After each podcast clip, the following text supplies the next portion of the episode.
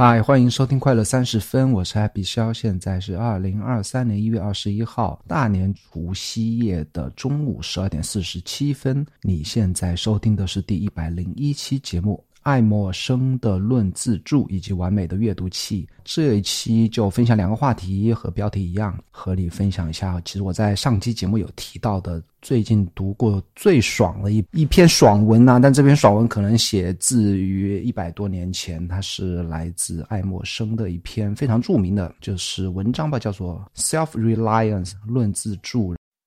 本期播客由有知有行赞助，你知道吗？我花大量的时间研究投资大师，然后发现了一个共同点，他们都建议普通人投资基金而非个股。可是选基金也是难事。如果你想迈出投资的第一步，我推荐你看一看有知有行 APP 上面的长钱账户。为什么呢？长钱账户帮你合理配置不同的基金，并适时调整比例。好处之一，你降低了你的风险；好处之二，他们有专业的人士帮你选基金。用我自己的话说，长钱账户就是基金中的基金，在应。应用商店搜索并下载有知有行 APP 就可以尝试了，非投资建议，但我个人也在用。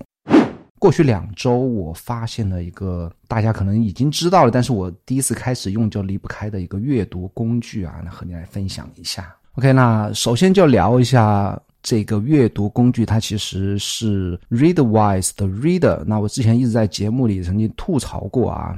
包括在应该在两期节目之前，我谈到了我是第一时间购买了另外一个稍后读或者阅读 A P P，叫做 Matter 的。Patron 就是一次买了他三年的会员，然后我也不知道什么机缘巧合之下，我又开始开始使用这个我当时在节目里曾经很鄙视的 Readwise 的 Reader 啊，呃，一开始鄙视它为什么鄙视？因为我从两三年前知道 Readwise 这个 APP 的时候，就觉得它没有什么用啊，一直觉得它没什么用。它主要功能就是把你所有读过的 Kindle 啊，或者说 Instapaper Pocket 啊等等这些阅读软件里面的。摘抄和高亮同步到这个 Readwise 里面，然后再给你每天发送五条你过往的高亮，这是它所有功能。而而且就这样的一个功能，它的订阅费用我记得是很贵的啊，七点九九美金每个月。所以说，这当然是一部分原因啦。一一方面是我觉得它没用，另外方方方面呢，就是很多在笔记圈子里面那些。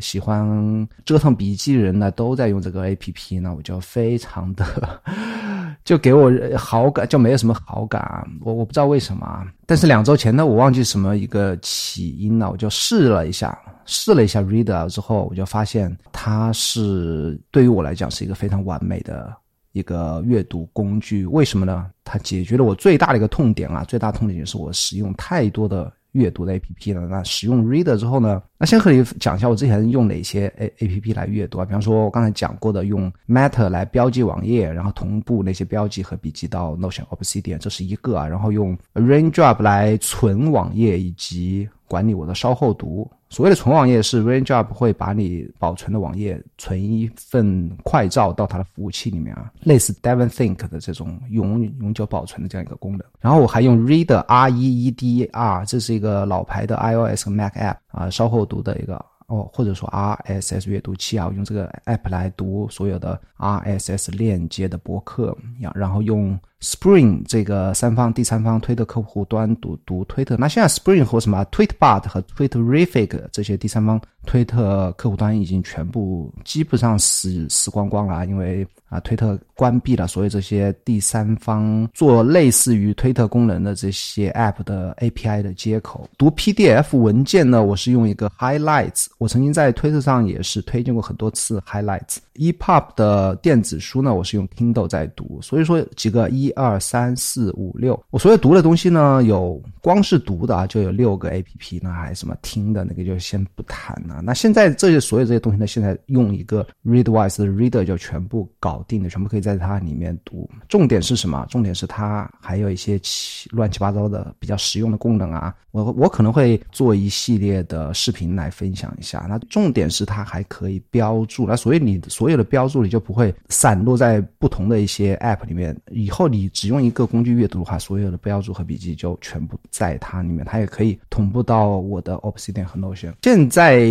我开始使用 Reader 之后，那我一天可能要四五个小时都在上面啊，就读些所有我刚才提到这些东西。但是我还是会用 Kindle 在睡前读书，因为 Kindle 首先它比较轻，然后它不会让我被其他的东西会干扰到。然后我还还是会用 Raindrop 来保存永久书签及分享我所有的书签给 Happy Connection 的用户。刚才讲到啊，现在唯一一个除了 Reader 之外，我还在用的一个硬件和软件就是 Kindle。我也想有一种方法是完全可以。把 Kindle 也替代掉，就是我是如果买一个 iPad Mini 的话，iPad 现在买 iPad Mini 六啊，买个 iPad Mini 在睡前来读 Reader 里面电子书的话，我是完全可以只用一个 App 来实现。但是我也对比了一下重量啊，重量 iPad Mini 是两百九十三克啦，现在用的 Kindle Oasis 三代是一百八十八克啦。基本上比 iPad mini 要轻一百克，二两二两。其实你如果手持比较长的时间的话，它还是非常重的。所以目前看来啊，还是 Kindle 还是有必要存在。那其实 Kindle 我在上面阅读并高亮并记笔记之后呢，还是可以去同步到 Readwise 里面去。但这个就是多了一步的工作啊。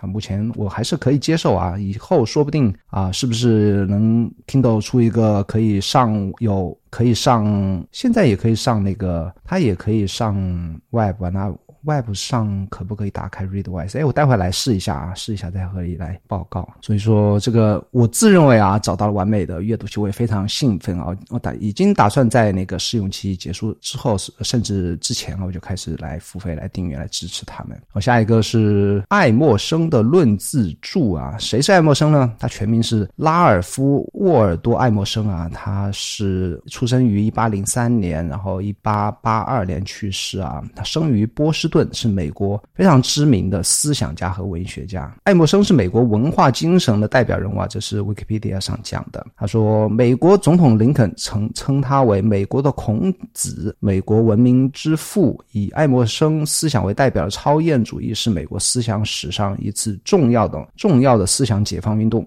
被称为美国文艺复兴。超验主义强调人与上帝之之间的直接交流以及人性中的神性，具有强烈的。批判精神，那其实。我不想多讲了，但爱默生他的履历上是有一部分是和教堂啊，或者说宗教是有关系的。那那后期的话，他更强调啊人性，而不太强调啊上帝的重要性啊。待会你可以从我的那些分享里面感受到他为什么是带有很强的批判精神，并且强调人性中的神性啊。可以那 Wikipedia 里面我读了之后还发现了一个趣事啊，比方说他和 William James 的关系。William James 是美国另外一个哲学家，并且是非常伟大哲学家。他是非常著名的一个叫做实用主义的。这个理论的一个创造者，美国被称为美国哲学之父。那 William James 和爱默生有什么关系呢？啊，刚才我讲到这个实用主义啊，其实我前面也在播客里啊很久一年之前提到过实用主义啊，当时是去试图去读 William James 的这本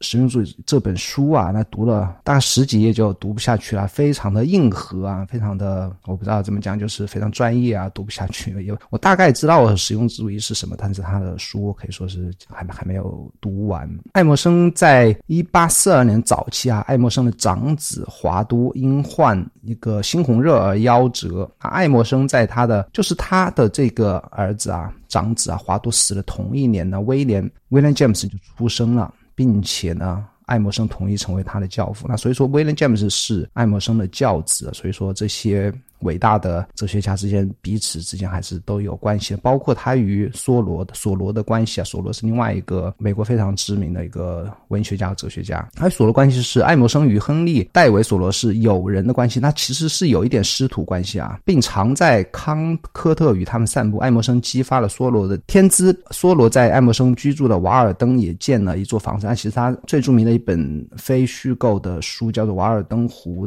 其中也提到了他建房子的非常详细的一些细节。当梭罗住在瓦尔登时，爱默生提供了食物，并雇佣梭罗完成一些工作。当梭罗在两年以后离开瓦尔登时，爱默生也因要四处旅行并演讲而离开了。当时梭罗便居住在爱默生的家里。他们友好的关系因为梭罗出版的第一本书时，爱默生给了粗略的意见后就破裂了。所以，所以说梭罗在晚期和爱默生两个人也是互喷的一段时间啊。其实我是怎么知道，或者说留下强烈印象，想要来读一读爱默生的文章也好，书也好呢？那首先我知道爱默生是从林语堂那边啊，然后我知道了《论自助》这篇文章是在上一期节目的那个 Gary 那个 stand up comedian 那个叫什么脱口秀笑话喜剧演员那边的推文里面呢，他是推荐每一个想从事 comedian 工作的人呢，都会要去读一读这一。you 天论自助啊，然后我来讲回林语堂啊。恰好我最近在读林语堂的，晚上在读林语堂另外一本书，叫做《呃中国和印度的智慧》啊。这一本书里面，在其中的一部分叫做《中国的智慧》的这一部分的序言里面呢，他又提到了爱默生。他其实，在非常多的非虚构的书里面，呃，经常会提到梭罗和爱默生啊，提到这两个人。OK，那他他在序言里面是怎么讲的？他其实啊，林语堂在序言里面引用了另外一个非常伟大的文学家对于爱默生的一个评价啊，我觉得可以用来作为我今天接下来讲的论自著这一篇文章的一个序啊，也可以让你对。啊，爱默生的风格有一个呃预先的一个了解。那我来读一下这一段文字啊。他说：“一般而言，读中国哲学家的作品就像读爱默生一样。”这是林语堂说的。埃贡·弗利德尔对于爱默生的方法和风格的描述，可以作为所有中国哲学家的完美描述。引号开始了。接下接下来这一段就是刚才讲的埃贡·弗利尔德尔的。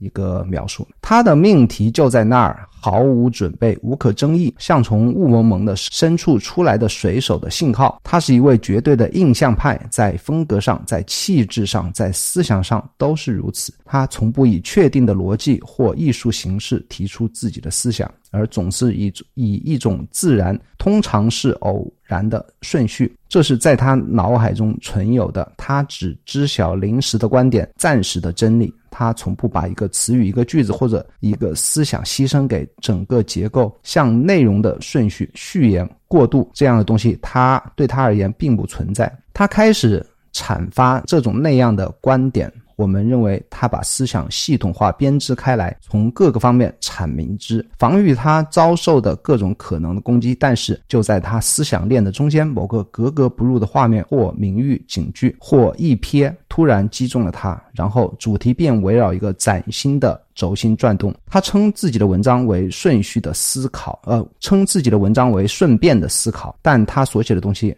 都可能有这样的标题，我不知道你有没有一个比较深刻的一个印象。那我抓一点关键词，首先它是一个印象派，其次它非常的没有逻辑，没有顺序，前后不一。然后他经常随性而至啊，想到哪里就不在乎系统啊，就想到哪里就说什么，哪怕你所断言的某些观点和之前所有已经既有的一些系统啊或顺序啊矛盾冲突，他也不在乎。这就是他的风格，没有逻辑性，印象派。林语堂认为爱默生和所有中国哲学家的风格是一致的。在林语堂口里的中国哲学家，应该是再往前几千年的老子这样的一些久远的古代的中国哲学家。OK，那我们就来进入到《Self Reliance 论自助》这本书。那这本书我是找到了英文版，在上期有放出英文版的链接。那这一期为了更好的来理解这本书呢，我是找了一个已经翻译成中文的版本，来自于。一本书叫做《爱默生随笔》啊，我也放出豆瓣链接。《爱默生随笔》里面这本书里的第二篇文章就放了这一篇论自助这是一他在爱默生在一八四一年撰写的一篇文章，它包含对爱默生反复出现的主题之一最彻底的描述。我现在在念的是论自助这一篇文章的维基页面，对这篇文章都有自己的维基页面，可以见，可以发现他这篇文章的地位是非常的高啊，然后。维基页面这样写，他说：“每个人都需要避免从众和错误的一致性，并遵循自己的直觉和想法。他是爱默生最著名的语录之一的来源。愚蠢的一致性是小脑袋的妖精，被小政治家、哲学家和神学家所崇拜。”接下来就和你分享一下我读完这篇文章我最喜欢的一些观点。我把一些摘抄整合到一起，然后有一些主题来和你逐一来分享。那其实这所有的主题其实都是。用一句话，刚才的那一句话可以概括啊，都是每个人要避免从众和一致性。OK，那现在和你分享。首先是他提到了你应该相信自己的思想。爱默生开篇就出现了他的断言啊，他这么说的：相信你自己的思想，相信你内心深处认为你对你所适用的东西对。一切人都适用，这就是天才。如果把你隐藏的信念说出来，它一定会成为普遍的感受。因为最内在的，在适当的时候就变成了最外在的。这个我觉得是我们所有创作、创造创作者啊，都应该相信并遵循的一个方法或者信念吧。也就是说，你不要在意大家的标准是什么，不要在意其他人喜欢什么，不要在意大家其他人都在做什么。你应该只相信自己的经验、自己的思想，讲你最感动的故事。做你最想做的作品，其实不光是创作上，应该毫无疑问的去来相信自己啊。其实生活中、工作中也应该这样，应该相信自己的经验，做一个人类应该有的经验。如果你做一个人类应该应该有的经验，或收到了经验，你就应该相信这个经验，因为它如果适用于你，也一定会适用于其他人。就应该应该相信自己啊，就表达自己的。想法和自己觉得对的东西。好，下一个是关于蔑视书本，他这么说的：他说，但是我们认为摩西、柏拉图和米尔顿最大的功绩就在于他们蔑视书本和传统，不是自己想到的东西不说。一个人应该学会发现和观察从内部闪过他心灵的微光，而不是诗人和圣贤的太空里的光彩。什么意思呢？就是说。不要成天去说这句话是这个伟人说的，那句话是那个伟人说的。不要读过他们的作品就认为他们一切都是对的。接下来他说，伟大的艺术作品对我们的教义不过如此而已。他们教导我们，正当对方呼声最高的时候，要心平气和、坚定不移地坚持我们自发的印象。要不到了明天，一位陌生人将会非常高明地说出恰恰是我们一直想到和感到的东西。我们将被迫从别人那里取回我们自己的见解，并羞愧。难当，那这个也是经常有一些创作者会碰到的一个窘境啊。也就是说，我们自己想到东西，看到没人说，不敢说；或者我们自己想到东西，发现与其他人不一致，也害怕不敢说。然后突然某一天，另外一个陌生人啊，把自己想讲的话或想想到了好点子讲出来了，我们然后我们就会 后悔啊，并且羞愧难当，羞愧难当，自己不敢说出自己啊心里的话。哦，还有一句话，他说：“嫉妒等于无知，模仿。”无异于自杀。那我的感受是呢，就模仿，他这里提到了模仿啊。其实模仿，我不管是以一个创作者的角度，还是说一个生活中的人的角度啊，就当我在模仿别人的时候呢，我其实是非常难受的。就如果我是写文章，我想模仿别人写文章，其实我是完全写不出来的，或者说写出来的根本就不是自己想的，或者说自己的感受。你如果在生活中去模仿一个自己想成为的样子的话，那就是那个冒名顶替者症候群啊。比方说，你明明不是一个企业家，我非要做自己，bio 里面写自己是一个方的，或者说自己明明啊没有那么厉害，就是硬撑的说自己要什么是是多么多么厉害那样的这样的模仿啊，其实模仿自己想成为的人，其实也是一种模仿，模仿无异于自杀。下面下一个是关于天性即是正义啊，这是我自己起的小标题，他这么说的：小孩子不愁没有饭吃，而且像贵族老爷一样不屑于做点什么或说点什么去讨好他人，这种泰然。自若的气质，正是人性的健康态度。什什么意思呢？就我们应该像小孩子那样，不要在意他人的脸色啊，不要在意他人会怎么想，想到什么就说什么，想想做什么就做什么，不要为了讨好其他人而去做任何事情。这里要提到一个非常重要的观点啊，他是虽然没有一句话是这样说的，但是我想以我的话来表达，也就是我们生下来就是正义的，我们生下来就是对的。每一个人，不管我们生长于什么环境、什么家庭，只要要我们。生下来，我们在想的事情，我们在做的事情都是正义的，都是对的。下一个是，所以谁要做人，绝不能做一个顺民；谁要获取不朽的荣耀，绝不可被善的空名牵累，而必须弄清它是否就是善。归根到底，除了你自己心灵的完善，没有什么神圣之物。来一番自我解放，回到原原本本的你那儿，你一定会赢得全世界的赞同。接下来还有一段，在我看来，除了我天性的法则，再没有什么神圣的法则。好与坏只不过是一些名目，这儿那儿随便可以挪用。凡符合我的性格的东西就是正确的，凡违背我性格的东西就是错误的。你的善良必须有点锋芒，不然就等于零啊！这句句话可以可以挪到下一个观点讲啊，就是回到刚才上一句话啊，我觉得说的也是一个非常点题的一句话：凡符合我的性格的东西就是正确的，凡违背我的性格的东西都是错误的。也就是叫我们做自己啊，要相信自己啊，要对自己有自信啊，不要觉得自己的正确与否要看他人的。脸色或者看以他人的标准来判断。另外还他提到了善良啊，其实跟随自己的内心的行动就是最大的善良，而不是说其他人认为我要为灾区捐款就是善良，所以我要去为灾区捐款；其他人认为做公益活动就是善良，所以我要去做公益活动。而只有跟随自己内心的行动才是最大的善良。我觉得我最近其实关于善良有些思考啊，如果一个人他是。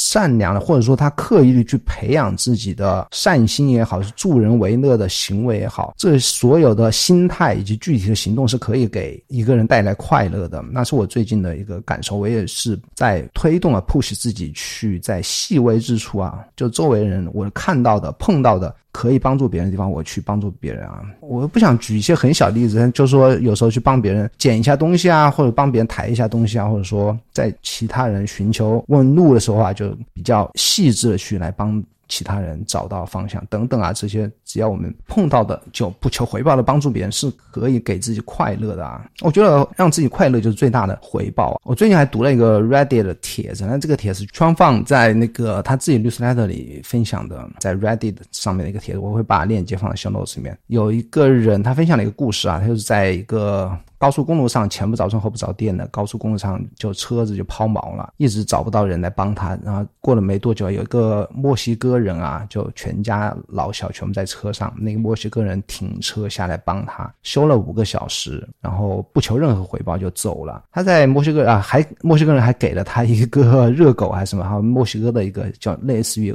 汉堡热狗这样的东西给这个人吃啊。这个人就给了墨西哥人二十块钱，后来发现了那个墨西哥人把那个二十块钱塞在那。那个汉堡的那个包装里面退回给他了，然后上车就准备就离开了。然后那个人说：“呀，要你把联系方式给我啊，我以后要想办法报答你们。”那个陌生人说：“不用，你下次碰到呃别人需要帮助的时候，你去帮助他就好了。”他说了这样一句话：“说 Today you, tomorrow me。”什么意思？就是说今天你得到了帮助，明天大家都这样做的话，明天我就能够得到帮助。然后这个帖子是非得到非常多的一个赞同啊。然后这个人。也说，他说，在他碰到这样一件事情之后呢，在后面的生活中呢，就一直会去主动的帮助，我在类似的事情上去帮助别人。我觉得刻意的去做好事啊，但不是为了名利而去做的好事啊，发自内心去想帮助别人，其实是可以给自己带来很大的快乐。下一个是关于做自己想做的事情。爱默生说，人和他的德行并不是一回事。人做出所谓的善举，如见义勇为、乐善好施之类，就像。他们不参加日常的游行，必须交钱补过一样。他们干这种事情，就像是他们生活在世界上的一种陪赔礼或辩解，就像病号和精神病患者交昂贵的膳食费一样。他们的德行就是苦修赎罪。我不想赎罪，只想生活。我生活是为了生活本身，而不是为了观瞻。我倒宁愿他格调低一些，方能真实平等，而不愿他光彩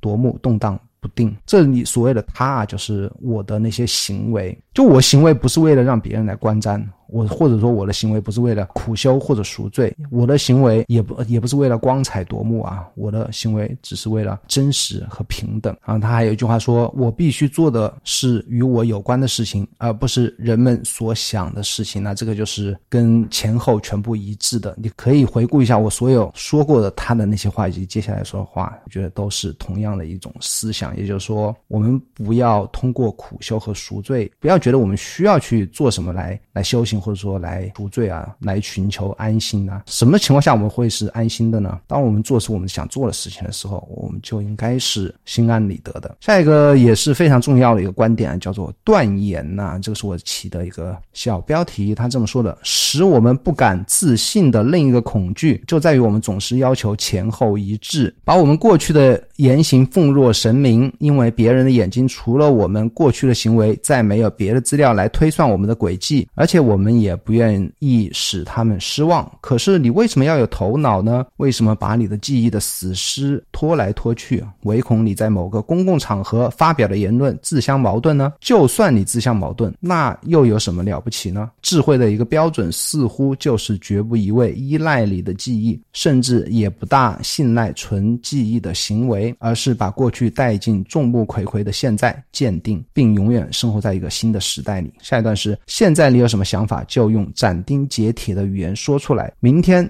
再把明天的想法用斩钉截铁的言语说出来，尽管它可能和你今天说的每一件事情自相矛盾啊。那这样的话，一定会你一定会遭人误解。难道遭人误解就这么糟糕吗？人总是胆小怕事、内疚于心的，他再也没有刚强正直的气质了。他不敢说“我认为我就是”，而是一个劲的援引圣贤之言。他面对一片草叶和一朵盛开的玫瑰，都会感到无地自容。这个关于断言啊，关于是否要言行一致啊，就我经常也会在推特上被人抨击啊，就说我讲的话自相矛盾。其实我自己有一个观点啊，就是每个人都是在变化的，哪怕他不是进化，哪怕他是倒退，他也总是在变化的。一个。个人在变化，我觉得没有什么不好意思，或者说是自相矛盾的话，言行不一是一件不好意思的事情。我觉得变化是一件非常。光彩而值得骄傲的事情，那些前后所谓的前后一致啊，永远不变的人是非常死板、非常无趣，也是永远活在过去的人。然后关于断言呢，我觉得断言是不可怕的一件，不是可怕的一件事情，而且而是这是一个非常优质的一个一个特质啊。我觉得遭人误解也不可怕，断言也不可怕，可怕的是啊，就像艾默生所说的，当他面对一片自然生长的草叶和一朵盛开的玫瑰时，感到无地自。自容啊，所以为什么会无地自容呢？当你一直是犹犹豫豫、害怕去说出自己观点的时候，然后看到别人任何自然生长的物体、自然舒舒张的物体的时候呢，就会感到有些懊恼的那种情绪在里面。下一个是关于旅游啊，正是由于缺乏自我修养，所以人们便迷信旅游，把意大利、英国、埃及奉若偶像。所有受过教育的美国人至今仍对旅游趋之若鹜。有人曾使英国、意大利或者希腊在人的想象中变得肃然起敬，但他们自己却像一根地轴，固守在原地不动。灵魂绝不是一个旅游者。智者总是足不出户，然而旅游的狂热却是影响整个智力活动的一种更深的不健全的征兆。就我觉得啊，旅游也是模仿很多人所谓的旅游啊，不一定是他真的是就是要去哪里哪里玩，或者对某个国家或某种文化感兴趣啊。有的可能说是打卡呀，发朋友圈啊。他其实所谓的这这这种样的旅游啊，或者说大家都是赚了钱呢要。啊，每年要给自己定个目标，出国旅游两次，或者说我七大洲要踏遍，我一共呃去过了一百零二个国家等等吧。所谓这些数字啊，都是为了模仿，当然炫耀是他的行为的表现啊，但最终是为了模仿。我觉得不旅游啊。或者不因为别人旅游而旅游，是一个坚持做自己啊，不要模仿的一种自信。然后我还想练一下《道德经》的第四十七章，书里是这么说的：“不出户知天下，不愧有见天道。其出弥远，其知弥少。是以圣人不行而知。”不见而明，不为而成，什么意思呢？就是说圣人是不需要去出门就可以知道天下所有的事情，不需要去看窗外的呃社会就能够知道天天上最高的道理啊。当他出去的越远，他知道的就会越少，等等等等。我会把这一章的中文翻译放到 show notes 里面。这个是《道德经》的对于旅游的一种看法。但我个人觉得啊，我个人觉得我还是还是很喜欢旅游的，特别是和全。家一起去，或者说跟朋友一起去，因为旅游在我看来还是可以给我们带来美好回忆的。就你去回忆过去几十年的生活啊，往往所有的事情最能让人留下对生活啊或对。自己所有的经历过事情最能留下最深刻的印象的，往往是那些出去玩的那些日子啊，包括和自己的家人出去玩的日子啊，哦，这是最大的好处啊。但是呢，旅游不能做的事情是什么？它不能帮助我们认识自己、改变自己。很多人说，哎，我是不是要去西藏那边什么，就洗就什么心灵的洗礼啊？其实我不太认为去新疆或西藏或者去某一个什么看起来很神圣圣洁的地方，自己就会有一个呃升级换代啊，还是要往内看啊。接下来就是一个关于往内看，什么叫往内看呢？那爱默生说，我们的宗教、我们的教育、我们的艺术，眼睛都朝外看；我们的社会精神也是如此，人人都以社会改良为荣，而没有一个人有所改良。什么意思呢？就我们现在你不管翻开什么媒体啊，我前两天还在看一个叫什么凤凰卫视资讯台。就里面很知很知名那个主持人，看起来就六十多岁的，他就在坐在那边，穿一套非常漂亮的三件套的西装，坐在那边就讲俄罗斯啊、乌俄战争什么的。那其实就是说，我们就当我们现在翻开媒体啊，不管是互联网的媒体，还是电视新闻、官方媒体，甚至是我们私底下个人写的博客、社交媒体、推特、newsletter、播客。很少人有往内看啊，往自己内心去看，都在看外面的东西。艾默生接下来一段：社会是一个波浪，波浪向前运动，然而构成波涛的水却不。同一个粒子不会从波谷升到波峰，波浪的统一仅仅是表面的现象。今天一些人创造了一个国家，明年一死，他们的经验也跟他们一起付之东流。其实什么意思呢？我觉得啊，外在的东西看起来总有变化，看起来二十四小时不断的都有新的东西出来。但是呢，我们的人性啊是不会改变的。我们现在的一个人放到五千年前，并不会和五千年前的人，因为我们的科技发展或者说政治经济发展有所变化。我们的结构、我们的思维方式、我们的大脑，所有的对于外在的反馈，对于内心的思维方式，都是一样的，没有。变化的，呃，最后是关于成功啊，最后这个应该是他这篇文章最后一句话，我觉得也说的很棒。除了你自己，什么也不能给你带来安宁；除了原理的胜利，什么也不能给你带来安宁。那我觉得啊，就是唯有认识自己才是成功的，才能给自己带来安宁。除此之外，所有外在的评判标准，所有外在的物质的获得，所有外在的。你所得到的来自于名誉也好，实际的物质也好，都不会给你带来安宁。OK，那这是我的一些比较偏颇的理解，还是希望你如果有兴趣的话去翻翻这一篇文章。如果你喜欢这个节目的话，请帮我在苹果播客点击五星好评并留下留言，也欢迎在小宇宙关注我并留下你的评论与我互动。你还应该订阅可乐周报，每周六我会在这封邮件里分享过去一周我发现的最棒的想法。百度或谷歌。可乐周报就可以订阅了。可乐周报的地址是可乐拼音可乐点 m 一可乐点 me。我还在微信公众号里面每天更新一篇关于效率和创造的博客，一定要关注哦。接下来七天我应该可以每天写一篇 blog，你可以在微信公众号里关注我。下个礼拜四再见，拜拜。